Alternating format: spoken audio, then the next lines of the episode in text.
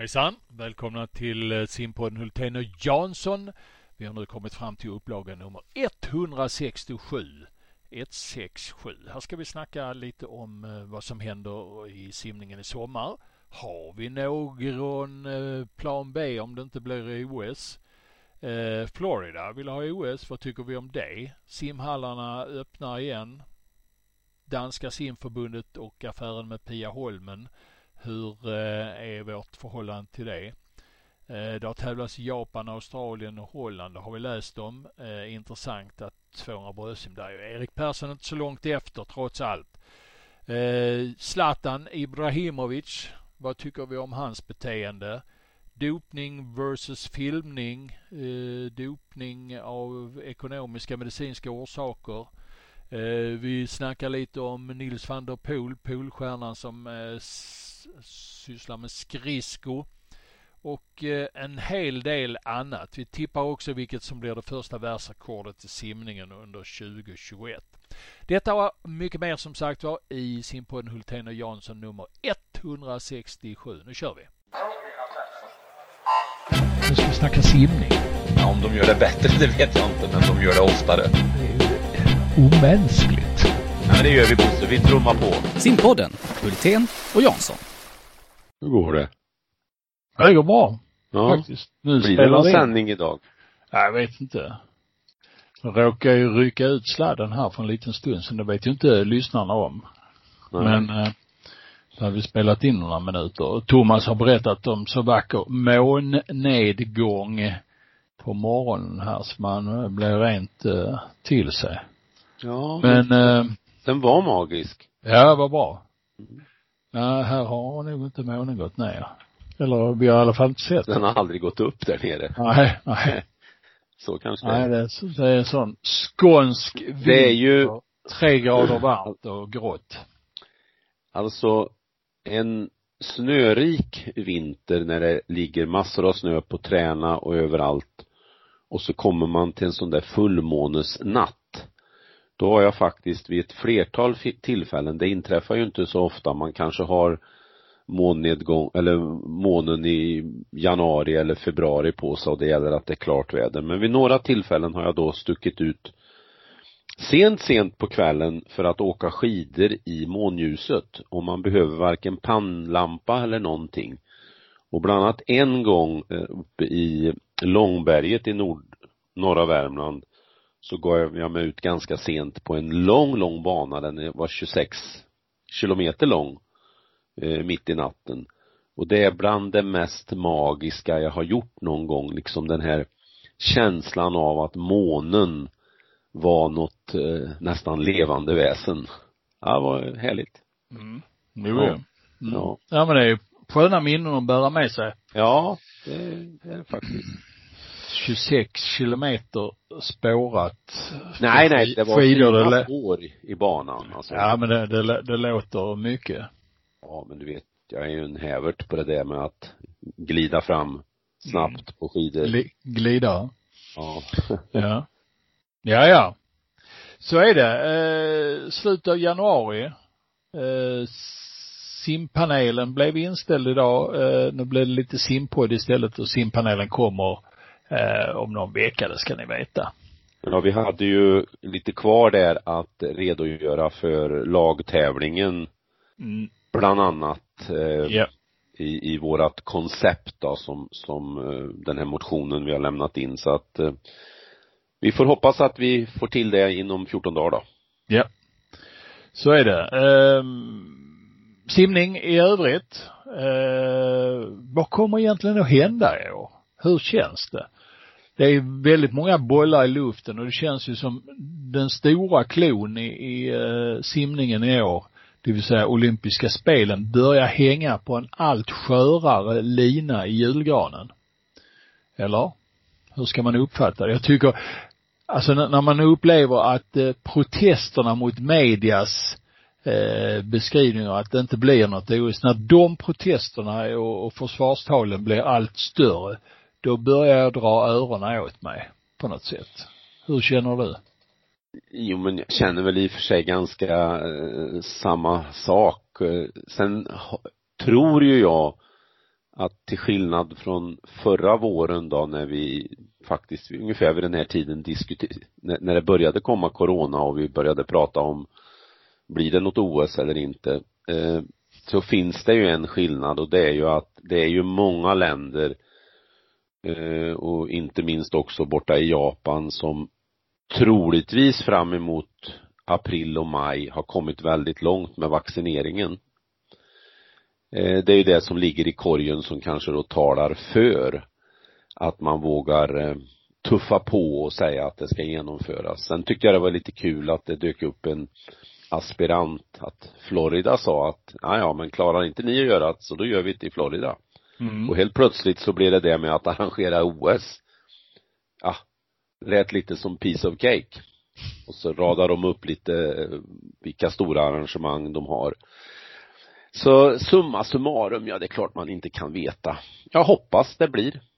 Aktat mm. av att det eh, inte ställer till det för folk. Mm. Men om det nu inte skulle bli ett OS, där jag då är lite mer negativ än vad du är, för jag tror att eh, med tanke på man märker redan nu eh, trögheten i den här leveranssystem på tillverkning av eh, eh vaccinet. Eh, om det nu inte skulle bli så hade det varit väldigt trist om vi hade spelat bort hela vår sommar. Det är ju skillnad sen också på hur vaccintäckningen är i eh, till exempel de skandinaviska länderna mot hur det är i Afrika, Sydamerika. Eh, det här är ju trots allt eh, så att eh, de rika länderna förser sig. De som skriker högst eh, får mest. De som har skrikit högst hittills är ju Israel. Och har mest pengar. De ja. länder som har mest pengar, de rika, precis som du säger. Och det är ju, det är ju en tragisk, alltså en, en dimension till utav tragik i pandemins tragi, eh, tragik. Mm. Att de redan fattiga är, kommer att bli de mest drabbade. Ja, det är urtrist. Mm. Men eh, de facto är det ju så att vi förmodligtvis kommer här i Skandinavien att få eh, vaccin och en täckning och flockimmunitet snabbare än vad man får till exempel i Somalia. Eh, och då är det kanske så att vi kan i senare delen av sommaren ändå ha en ganska vettig eh, sportsommar i Skandinavien. Och frågan då är, om det inte blir något OS, har vi någon beredskap? Hur gör vi då? Det tycker jag är lite intressant. Det kan inte bara vara så att vi skottar igen denna säsongen också för våra elitidrottare. Jag läste din eh, betraktelse och funderingar i det där ämnet om att eh, i så fall Ja, din fundering var ju vad finns det för beredskap och hur ska man tänka, vad finns det för plan B och så vidare. Och så lanserade väl du att eh, man lägger ett SM ganska så sent då, om det finns, eftersom inget OS är. Mm. Eh, alltså, till att börja med så skulle man utav ett helt annat skäl än det vi har lyft i, i när vi har pratat säsongsplanering i år flytta fram SM och det är ju det skälet att det har gått bort väldigt mycket träning på många ställen i i höst och i vinter mm. Mm. Och, och det är ett skäl i sig förutom det du var inne på kan jag tycka att just det här året också flytta fram eh, de här stora tävlingarna för, för våra ungdomar. Det, det, det paradoxala är ju att här i Filipstad Eh, märker jag på något vis inte utav det här med att eh, man inte kan tävla. Skidföreningen här har genomfört tävlingar redan och gör nästa vecka med massor utav folk. Eh, ja, jag förstår inte riktigt hur, hur, hur man har tolkat de olika bestämmelserna. Så att det, det verkar vara skilda världar eh, på idrotter runt om i landet. Mm. Men eh, om vi nu tittar på just specifikt det här, eh, skulle man inte kunna tänka sig ett ganska sent SM och krydda det också med ett nordiskt mästerskap?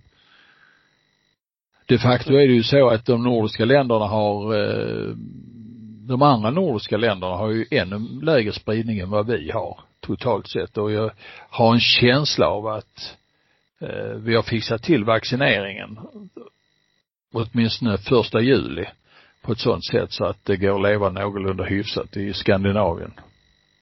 Mm. Det- ett nordiskt, ett nordiskt mästerskap hade varit spännande. Ja, verkligen. Det, det, ja men det supportar jag direkt. Mm. Ja, det är en tanke. Mm. Mm. Det, det är ju som du säger att det har ju varit ett förlorat år. Det kan man ju se inte minst om man går in i statistiken och tittar på eh, vad som har gjorts under 2020 så är det ju eh, ungefär som att backa bandet till ja, början av 2000-talet om, i, i väldigt många grenar. Mm. Och, och det är klart, det är ju eh, något som vi måste på något vis jaga i fatt.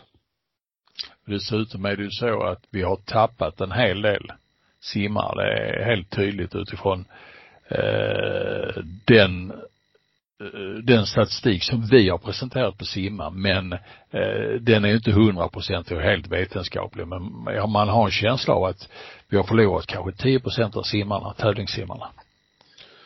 Och är det så, då, då tror jag det är viktigt att man inte bara hamnar i, i eh, orsaken corona utan att man också lägger till en reflektion eh, varför simmarna simmar. Alltså hur, hur djupt är deras intresse? Mm. Mm. Eh, och jag, jag använder då eh, uttrycket eh, Susanne Kallur. Sju år av rehabilitering.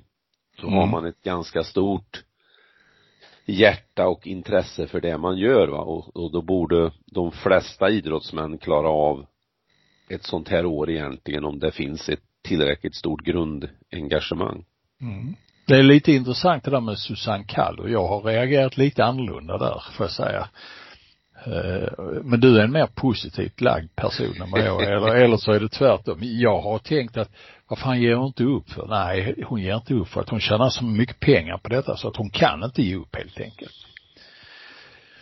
Eh, Och då har jag vänt på det lite, just det kallurska fenomenet, att man under så många år orkade hålla i eh, snacket och allting runt idrotten.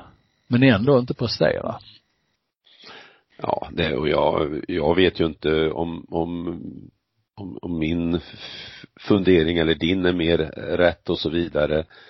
Eh, och det är klart man ska inte, man ska inte blunda för effekten pengar i något sammanhang egentligen. Det både förvrider huvudet på många och ställer till det. Men eh, eh, jag tycker ändå det är en bra symbolik för att Absolut. Eh, trots allt så om man tittar på de där två sista åren innan hon gick in i det här med, med det både det snubblandet över häcken i, i Beijing och så hade hon ju något liknande vid någon annan tävling att eh, eh, nej jag, jag och, och sen gör hon ju verkligen en comeback. Ja, ja. Ja. Hon gör den bra och hon är, jag menar hon Ja. är, jag gillar ju Kallur verkligen för hennes, eh, hon går ju igenom tv-rutan som få andra idrottsmän. Och dessutom eh, är hon djupare än en vattenpöl i sitt sätt att resonera och snacka.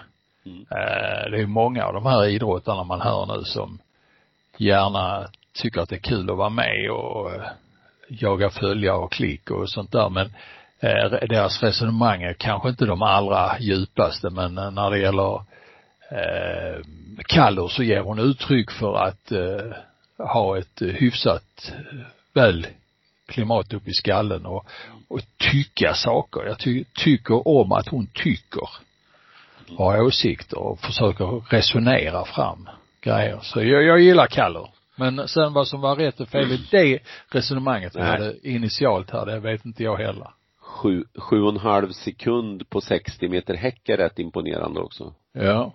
Eller åt, nej. Sa jag fel nu? Är det åtta och en halv sekund? Ja. Snabbt är det i alla fall.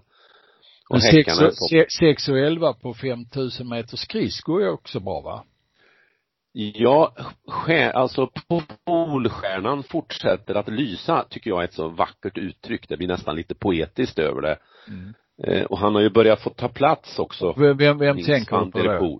Nils van der Poel som, som då börjar få ta plats i media lite grann. Och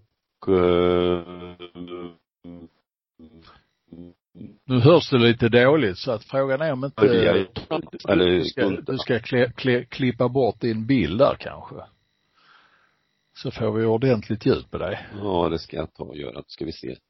Så där blir det lite bättre Nu vet kanske. inte lyssnarna vad vi har sysslat med, men ibland är det så att Jansson, eftersom han är fiberlös uppe i skogen, så tar hans eh, bandbredden eh, äts upp av hans kamera och då, då får man stänga bort kameran och då får vi bara njuta honom i, i ljud och inte i bild. Det är bara, i och för sig bara jag som ser honom i bild va, men jag har sett honom tillräckligt nu så det är okej. Ja, vad sa du nu? Nils van der Ja, eh, ja, han är ju, börjar ju gå igenom i, i allmänna pressen också som en eh, guld och het kandidat till eh, vinter-OS 2022. Och så Mm. att, eh, nej men det är lite kul med Polstjärnan. tycker Alltså jag tycker, tycker det är väldigt kul med skridsko för att skridsko är ju väldigt vackert. Det är nästan lika vackert som bröstsim. Men alltså det är verkligen, det är kanske den vackraste vinteridrotten vi har. Eh, skridsko. Väldigt följsam och fin och rytmisk i sina rörelser. Ehm, och man önskar ju skridskon allt gott för att jag menar, tänk alla de gamla goa minnen man har med Ja, Sigge Eriksson kanske vi inte riktigt kommer ihåg, men du och jag kommer ju definitivt ihåg Jonny Nilsson och Jonny Höglin och Ivar Nilsson och Örjan Sandler och Göran Claesson och, eh, ja, Hasse Börjes. Hasse Börjes och Granat och allt vad de hette. Mm. Mm. Så att eh, visst, vi har ju följt det här och med Lars-Gunnar Björklund som ciceron och eh, ibland Åke Strömer så har ju det varit ett stort nöje att se skridsko. Och så Thomas Gustafssons otroliga tre guld, 84 och 88. Mm. Mm. Ja. Nej, det är, det är fina minnen. Ja, det är det, verkligen. Ja. Ja. Så det, får hoppas de får en ny guldåder och får mycket support i media. Ja, men eh, ska vi klara av och, och eh, fostra skridskoåkare i det här landet så är det väl frågan om vi inte behöver en skridskohall. Oh. Det Eller finns flera. väl, det finns ingen väl? Nej. Nej, nu vet inte jag hur de nyttjar de här innebandyhallarna som finns uppe i Gästrikland och det ska väl bli Ja, du menar bandy? Ja. Bandy. Ja, inte in, alltså, okej, bandy inne. Ja, Inomhus. inne, Bandy in, ja. Ja. Eh, om det ny, kan nyttjas något, för de borde ju nästan ha format, men de kanske är lite för små. Ja, Och- alltså är det inte så att eh, skridskobanan, om den ska få plats, måste ligga utanför Ja, eh, måttet som en bandyplan eller en fotbollsplan utgör? det gör de. Ja. Och ganska mycket utanför när jag tänker efter. Ja. Den låg ju utanför i, på Filipstads bandy i, arena, men den var ju inte mer än 333 33. eller, eller 367, jag kommer inte ihåg vilket. Nej. Nej. Ja, ja. Eh, men vi får ju bekymra oss över simhallar istället tycker jag. Ja. Då får Och- de, Det gäller att få, få ner smittan och öppna simhallarna. mm. Ja, De är de är ju delvis- nu. Ja, det gör de ju.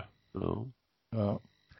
Även om, om, om jag tillhör dem som tycker att ja, eh, låt oss inte stirra och stressa för mycket i det här.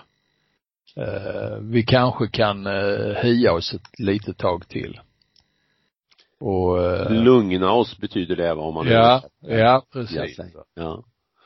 Man kan ju alltid eh, gå in och lägga lite klipp på eh, alternativ simträning, det vill säga landträning. Mm. Och sen så kan man eh, slänga en brädstapel på det, det här korstecknet, brädstapeltecknet och skriva simidrottspeppen så kan fler se på det och så kommer det Mm. upp på lite olika sidor.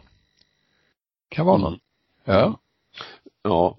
Nej men det är klart man inte ska vara för ivrig men, men jag tror ju det går, går att hålla en bra corona eh, karaktär på träningarna om man bara planerar på ett bra sätt för det.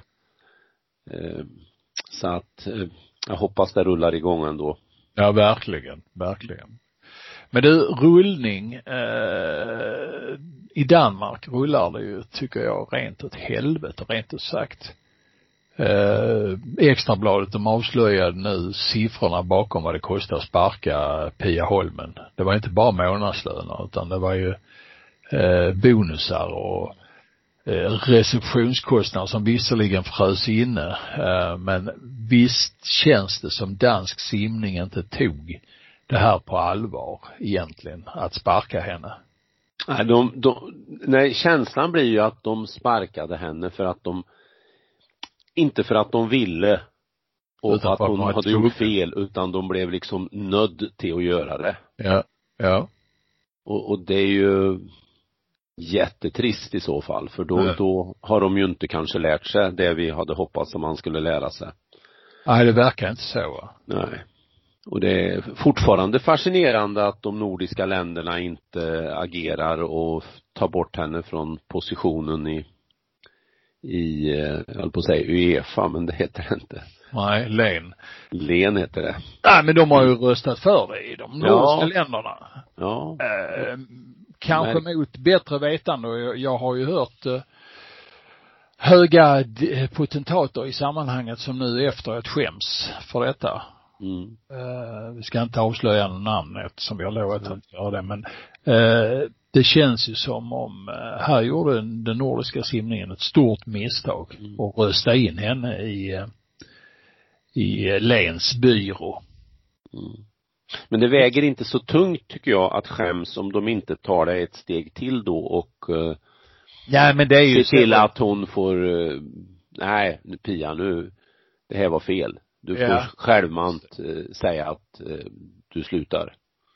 Nej men i den där pampvärlden så klappar man ju sina ryggar eh, och hjälper varandra på ett sånt sätt som eh, vi trodde ju att kanske friidrotten och Nebbiolo-affärer och allt sånt där plus Blatter och vad de nu har hetat i, i fotbollen, att det var unikt. Men det finns i alla idrotter, det ska man ha klart för sig.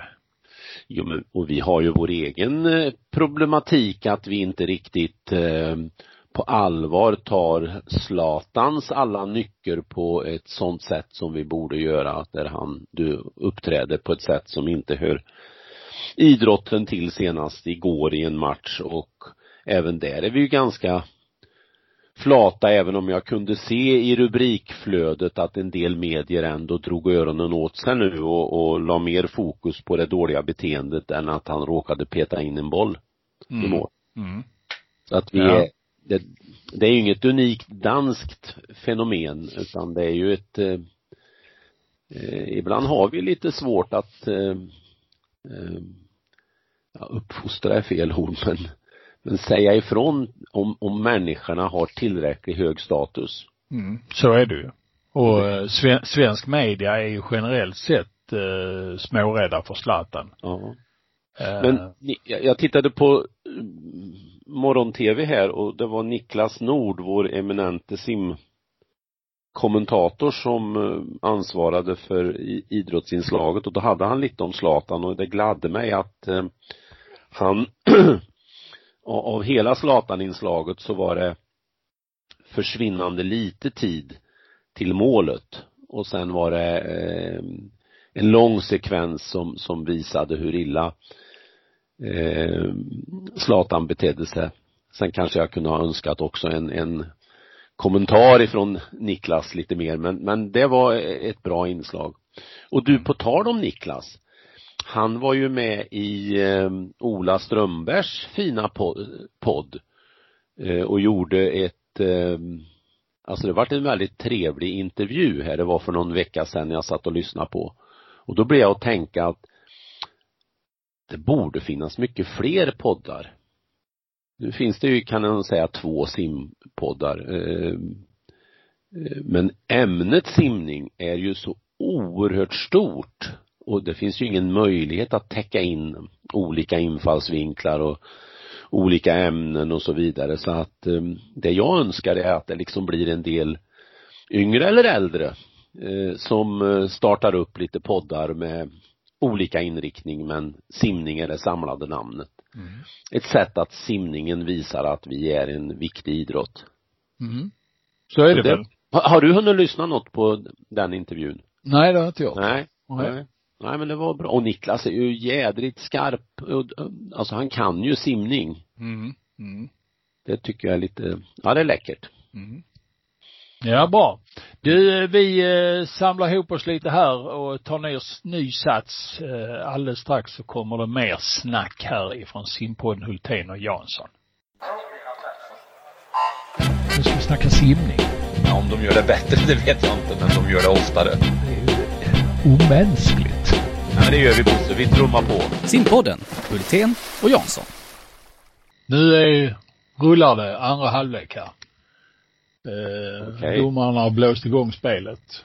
Och eh, då är vi frågan. spelare har varit och fått skäll i omklädningsrummet. Ja, och. Vi springer för lite, vi har inte skridskorna knutna och vi har vallat för dåligt. Ja, precis.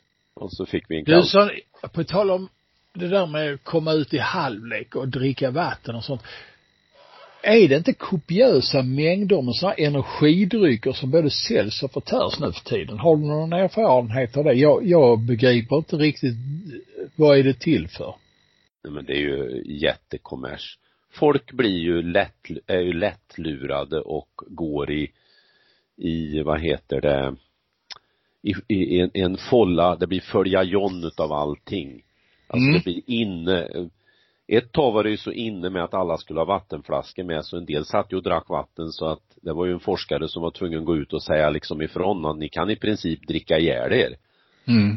Ja, och, och nu, och det här med, med sportdrycker hit och dit, alltså det det är så långt ifrån vetenskap, eh, det är bara eh, business egentligen. Det betyder ju inte att du inte måste fylla på energidepåer och vätskedepåer, men man behöver ju inte de dyra energidryckerna för att lösa det. Alltså jag besökte, jag ska inte lämna ut någon för mycket här, men jag besökte eh, ett ställe där en person hade jobbat i tre dagar. Eh, ensammen. Och där stod ett antal burkar, sådana här energidryck. Och jag tänkte liksom, jävlar vilket surt förhållande hon måste ha i de här tänderna eftersom eh, eh, hon har kolkat i sig det här under x antal dagar. Är det för att eh, vara pigg eller är, ja, jag vet inte. Är det Ja. för, Fast det blir ju en, man, man vänjer sig vid, det också. Den som alltid dricker kaffe som jag själv eh, blir ju ingen piggare av att jag tar en ytterligare en kopp kaffe. mm. Jag är ju liksom förgiftad från från från början? start. Ja, Ja. lite grann är det så. Du, det simmades eh, tävlingar i helgen. Det var i Holland och det var i eh, Japan. Mm. Och eh, paradgrenen 200 bröstsim herrar i Japan, det var inte så tokigt. Och det var en hel del andra grenar också som man kan reagera på. Och det var inte bara Holland ska vi säga, utan det, det simmades också delstatsmästerskap i Australien. Eh, men eh, 200 bröstsim herrar, femte gubbe under 207 på 200 bröstsim. Det är, börjar samla ihop sig nu till eh, att det ska kunna bli ett världsrekord. Inte bara på lång utan kanske också på kort. Eh, flaggar nästan för att det skulle bli ett världsrekord på lång bana, eller kort bana under två minuter under ISL-serien. Men det, så blev det inte. Ja, men det är ju ett, om, om vi ska titta på sådana här magiska gränser eh, till att börja med innan vi, jag, jag ska kommentera just långbaneresultaten där så är ju 200 bröstsim under två minuter för herrarna, det är ju en sån gräns som ligger i den ligger och skvalpar där och kan mycket väl liksom komma ut under det här året. Eh, under 50 på 100 frisim för damer I kort. i kort ligger också där och skvalpar och kan mycket väl komma ut eh, Och det, det kan ju, det kan ju komma i lag också. Ja, absolut. Det kan komma i lag också men, men eh, så att det finns ju en del sån där magiska gränser. Finns det Eh, fler? Finns det fler? Ja, 3,50 på 400 medley till exempel. Mm. Kortbana. Mm. Eh, tittar man på, på långbana, Jag ska bara Eh. infoga en till som jag tror är, ja, är möjlig. Det är 1500 herrar i kort bana under 14 minuter. ja, ja precis. Ja. Det är ju, det måste ju vara en, en, du kan ju få våta drömmar om detta, eller hur? Ja, det får jag. Absolut. Ja. Eh, Nej men det är, och det är lite spännande. Men jag försökte komma på nu några i, i lång bana sådär rakt upp och ner men då blir det lite då blir det lite stiltje vart vi, vart det kan vara nära. Ja det är klart att 50, 100 fjärilsim damer under 55 är ju faktiskt Mm. inom rimlighetens gräns. Mm. Till exempel. Mm. Eh, 50 fritt damer under 23? Nej. Jo, kanske. Ja. Ja, varför inte? Så det finns en del sådana där eh, Ja, härliga absolut. gränser. Ja. Ja. Men för att återgå till, till standard där på 200 bröstsim och, och fem stycken under 207. Eh, det finns ju ett annat perspektiv där som jag tycker är lite kul eh, och det är ju Berätta. De, gång- de gånger man eh, eller de jag brukar jämföra ett resultat med hur hur mycket bättre måste den här personen vara för att slå världsrekord. Mm. Och då är det faktiskt som så att eh, Erik Perssons 2.07,85 som är svenska rekordet på 200 bröstsim är ju då procentuellt sett eh, om vi bortser från Saras distanser den svensk som är närmast att kunna attackera ett världsrekord. Eh, det inger lite respekt för mig. Mm. Även om det är några år sedan han gjorde tiden men eh, varför ska han inte kunna återupprepa den i år eller ha förbättrat sig en sekund? Nej, precis. Ja. Det var ju 2017 han gjorde på Swim Open va? Swim Open, ja, i Stockholm. Ja. Mm. Så det är lite kul men, men, men sen tycker jag det är intressant det rullar igång tävlingar här och det vill jag ju se i Sverige också. Mm. För det, trots allt så har det ju tävlats under den här perioden på lite olika ställen runt om i världen och det är ju de vi ska möta sen när det blir skarpt läge både på EM i maj om det nu blir utav och eh, sen ett eventuellt OS då. Mm. Han simmade väl bra den holländske bröstsimmaren också, tror jag. Kaminga. Ja. Ja. 59 och 1. Mm. 100 bröstsim. Ja, jo, det börjar. Och han är väl en av dem som varit under 207 va? Inte i lång bana va? Inte i lång bana. Nej. Nej. Nej. Vilka, har du listan på vilka det är som har varit under? Den tror jag du la ut på din Ja. Jag har Sida. Eh, Ja, jag fick, jag fick för mig att Kaminga var med där men det, då blandade jag ihop. Så visst rör det på sig. Det ska bli oerhört Chup, Chup, Chupkov, Watanabe, Wilson, Sato, Jo Kaminga såklart ja. Han är Ja. lig, han ligger femma där ja. Ja, vad 206, skönt. 85.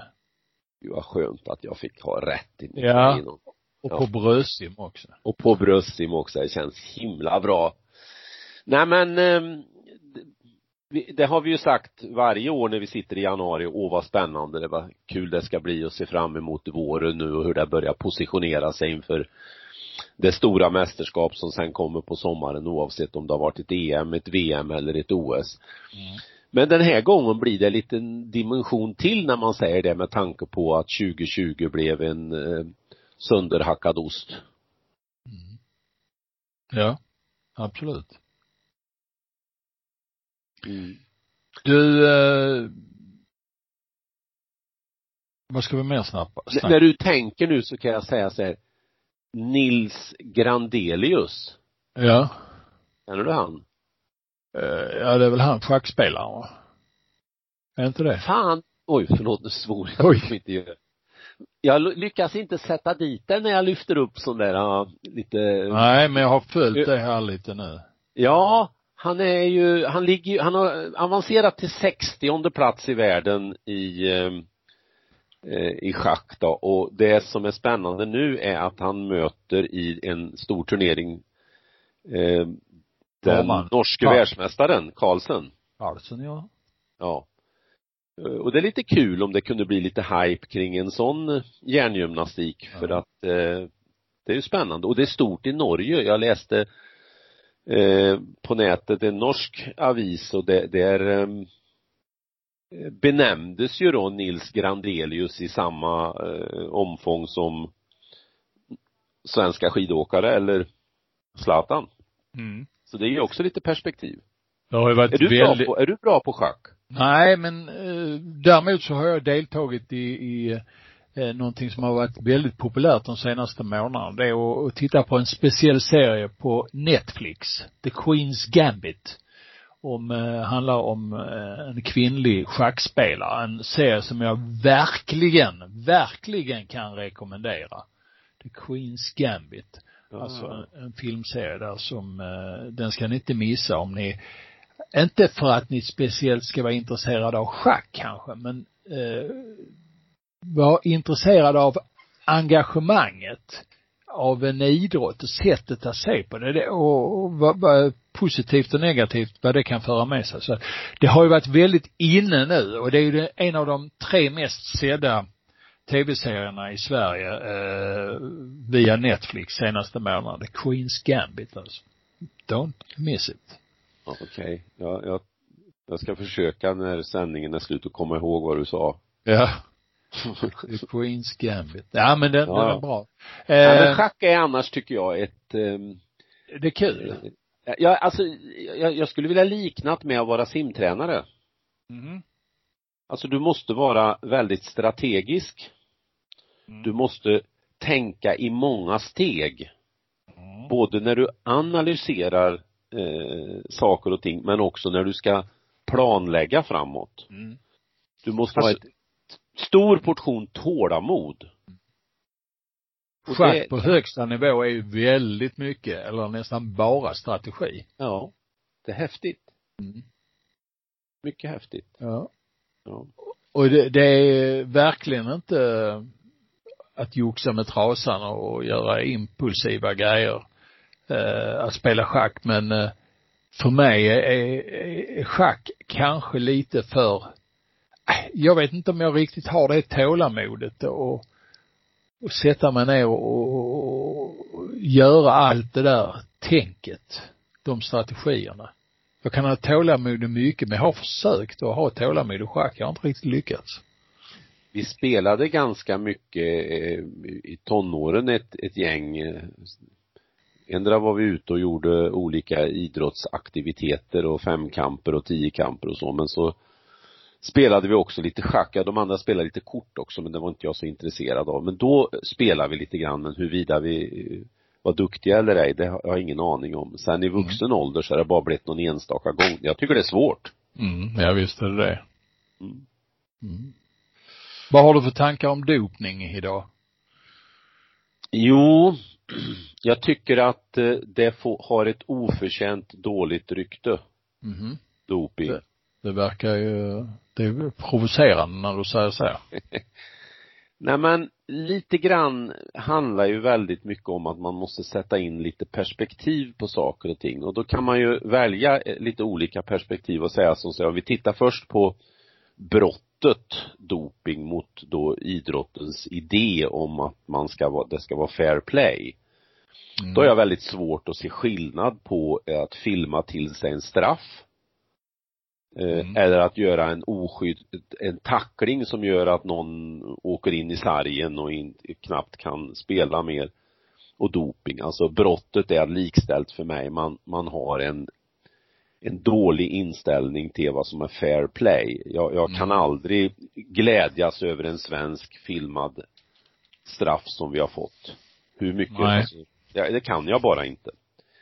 Sen om vi tittar på prestationshöjande effekt så får man ju ibland känsla av, i alla fall i de, en del av de bekantskapskretsar jag har, att de tror att det blir så stor skillnad liksom, alltså de kan prata om 10-15 procents skillnad i kapacitet och då, då brukar jag säga det att, ja men om det vore så så skulle ju då en dam som dopar sig helt plötsligt prestera bättre än de bästa herrarna. Eftersom mm. det i de flesta grenar bara är 10% skillnad mellan damer och herrar.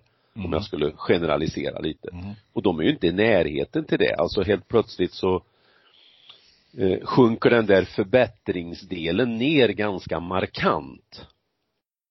Så det, är, det blir en överdrift åt det hållet. Och sen finns det ytterligare en dimension på doping och det är ju det att om vi tittar på epodoping som då syftar till att eh, då ha mer röda blodkroppar och transportera mer syre, väldigt eh, populärt för konditionsidrotterna, om jag använder det uttrycket.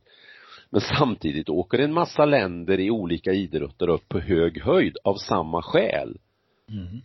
Och en del måste bromsa, eh, eftersom det finns värden man inte får överstiga här så måste de liksom bromsa tillbaka.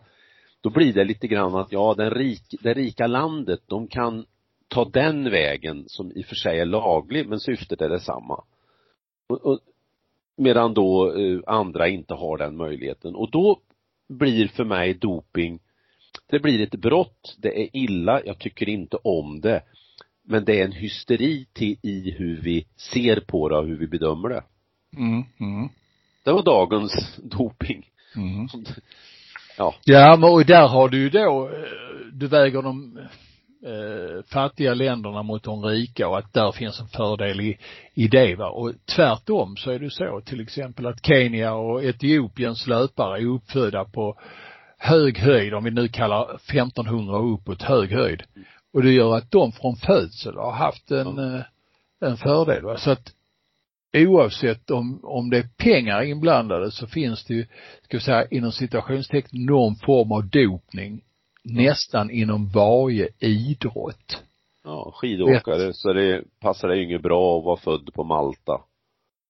Nej, inte på Malta. De har ju skidåkare på Malta i och för sig. Ja, men, men lite men, svårare. Ja, lite svårare. Ja. Ja. Jag menar det är inte så många skåningar som eh, har varit med och kört skidor på OS.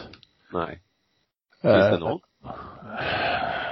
Ja, min eminent eh, kollega här, eh, Håkan Malmström, som har skrivit en hel del eh, idrott. Han skrev i Sydsvenskan han va? Han var ju jätteduktig. Ja. Mm. Han eh, har skrivit en artikel i en bok som vi gav ut här för ett tag sedan som heter Skånska idrottsolympier. Och där är det ju framförallt då eh, framförallt eh, hockeyspelare som har varit Okej. med. Men eh, jag Ja, men det är ju mer naturligt med tanke på hallarna i, i Mm. Rögle och Malmö och allt det där. Ja. Ja, jag menar idag så är det väl, det är ju skånska lag tänkte jag säga, dominerar elitserien i hockey. Ja. Åtminstone leder för tillfället. Men skånsk skidåkare i landslaget tror jag inte. Inte så många, inte så många. Men däremot så har vi ju en eh, puckelpistare. Väl. Okej. Ja, Ja, han, han, han är nästan granne med mig. Mm. Eh, fast han tävlar från Landskrona, men han är från Limhamn. Han är väl topp tre i världen i puckelpist va? Men summerar man ner det här liksom då så kan man ju konstatera att det här med att, att det ska vara någon sorts rättvisa, den existerar ju inte. Den upp, den Nej, upphör det- i samma stund som du föds, beror på vart du föds, vilka egenskaper du föds med och så vidare. Så det blir för stora brösttoner kring när någon säger ja, idrotten måste vara rättvis. Men dopning i dess eh, rätta bemärkelse eh, gillar vi ju inte. Nej, nej, jag gillar inte doping, varken Nej. ekonomisk doping eller den andra Nej. dopingen. Nej, men, men, Men- eh, men man får inte liksom tro att- understrykas. Ja, nej, nej, absolut inte. Eh, men, men på något vis måste det få sin, sin rätta nivå. Mm. Ja. Så är det, tycker jag. Ja, vad bra. Nej men det är, det, det är kul, alltså det här med perspektiv tappar vi bort ofta va. Det vi blir, det var som nu, nu, nu kan jag konstatera, nu är det ju en, en, en eh, jag höll på att säga pandemi, men det är en epidemi i Sverige om att alla ska spela paddel. Mm. Alltså, det byggs. I Filipstad finns det redan eh, fyra banor. Eh, Det ska byggas ytterligare sju dubbelbanor och två enkelbanor och jag fick, tyckte min son sa att i Karlstad ska det upp ytterligare 70 banor paddel. Det blir en, en sorts hysteri trots att om man dissekerar paddel så är det ju ja, det är lite tennis, det är lite squash. Man skulle liksom säga det är lite badminton och alltså idrotten finns redan. Mm. Man skulle inte behöva det ur motionssynpunkt och efter ett tag är det inget eh, trevligare heller än vad det är att göra de andra idrotterna. Trots det blir det en oerhörd eh, hås. Nästan hysteriskt. Men jag tror att det är så med padel. Jag har inte spelat själv men jag har ju snackat med eh, kompisar och många som har testat och så, som, som spelar padel också. De, de säger att, att det är rätt stor skillnad mellan tennis och squash och, och badminton och padel. Padel kan man Alltså man kan spela man kan ta det till sig även om man inte har Eh, de färdigheter som krävs till exempel i tennis. För att du ska kunna spela vettigt kunna få utbyte av eh, ditt tennisspel så måste du till exempel vara två rätt så jämbördiga spelare på banan. Eh, squash är i sig, det har man ju spelat, eh, lite knepigt. Det, det krävs en eh, ganska hög lägstanivå för att du ska få igång spelet ordentligt, precis som i, i tennis då. Badminton kan du ju spela på ett, på ett annat sätt, det är ju enklare. Eh, alltså sån här fallskärmstennis för att det kan man ju, det kan man ju spela, det kan man ju spela eh, på oli, ja. väldigt många nivåer. Det, många spelar det ju bara för att få över bollen så att säga. Och det kan ju nästan alla göra. Men där, däremot så är det svårt att göra det i tennis. Fast när vi, var faktiskt, nu är det nästan exakt ett år sedan vi spelade på uh, annandag jul förra året. Var Men då, då spelade ju vi tennis utifrån att det fick studsa hur många gånger som helst och det gjorde ja, inget om det vallades via väggen där. Då blev ja, ja. det ju en form av paddel. Ja, jo, men där ser du ju. Ja. Alltså du, så att, du då, spelar ju mer paddel än tennis. Ja, Nej, men alltså du behöver ju speciella banor för att kunna valla och eh, sen är ju då tennisbanan är väldigt mycket större än en padelbana också. Det kräver ju eh, mer kondition, mer eh, löpstyrka och sådär så att Nej men jag motsäger ju mig inte att det finns skillnader i det såklart inte. Jag, det, det fenomen, alltså det jag tycker är intressant är de här fenomenen när det blir Absolut. Alla skulle spela golf va? Ja. Så ska alla Men spela alltså te tennisen efter svenska tennisundret ja. byggde ju ett antal hallar som ja. idag är omgjorda till innebandyhallar, till padelhallar kanske, till badminton, till eh, beachvolleyplaner har vi ju inomhus i Malmö till exempel. Eh, och, och så vidare. Det, finns bara ett legitim, en legitim sport det ska vara hås kring och det är simning. Ja, precis. Alla ska vilja gå och simma. Hela tiden. Men jag måste avsluta med det där med, med att uh, ha beachvolley inomhus. Det känns väldigt märkligt. Det, det, det känns konstruerat. Det är ungefär som eh, och simning med harpun. Eh, någonting sånt där va. Det verkar väldigt konstigt. Fast jag Jaha. egentligen att eh, sim, fjärilsim är konstruerat och tresteg, alltså de flesta idrotter är ju väldigt konstruerade. Ja, jag vet inte om fjärilsim är så, är det verkligen så? Eh, ja, men det gör det så krångligt när du kan kråla. Ja. Ja, men är det inte ännu mer, ja, men när du hoppar framåt med två ben och, ja, kanske, jag tycker i så fall brödsimmet kanske är mer konstruerat än vad fjärilsimmet fast, är. Fast det kommer undan hos mig för det är så vackert. Mm, det är ju, det är ju klart. Men i the long run är det kanske så ändå att eh, när det mänskliga eh, Homo sapiens har utvecklats tillräckligt långt så är kanske fjärilsim om 200 år det snabbaste simsättet redan på 60-talet fanns det artiklar och en del eh, simmekaniker, om jag får kalla dem så, som gjorde en prognos att eh, fjärilsim skulle gå om frisimmet. Ja. Mm. Nu vet jag inte, jag tror inte det har närmat sig egentligen någonting. Lite kanske. Vad var det han hade nu under 48, 47, 80? Ja, ja. tre sekunder. Ja. Borde ha, ja.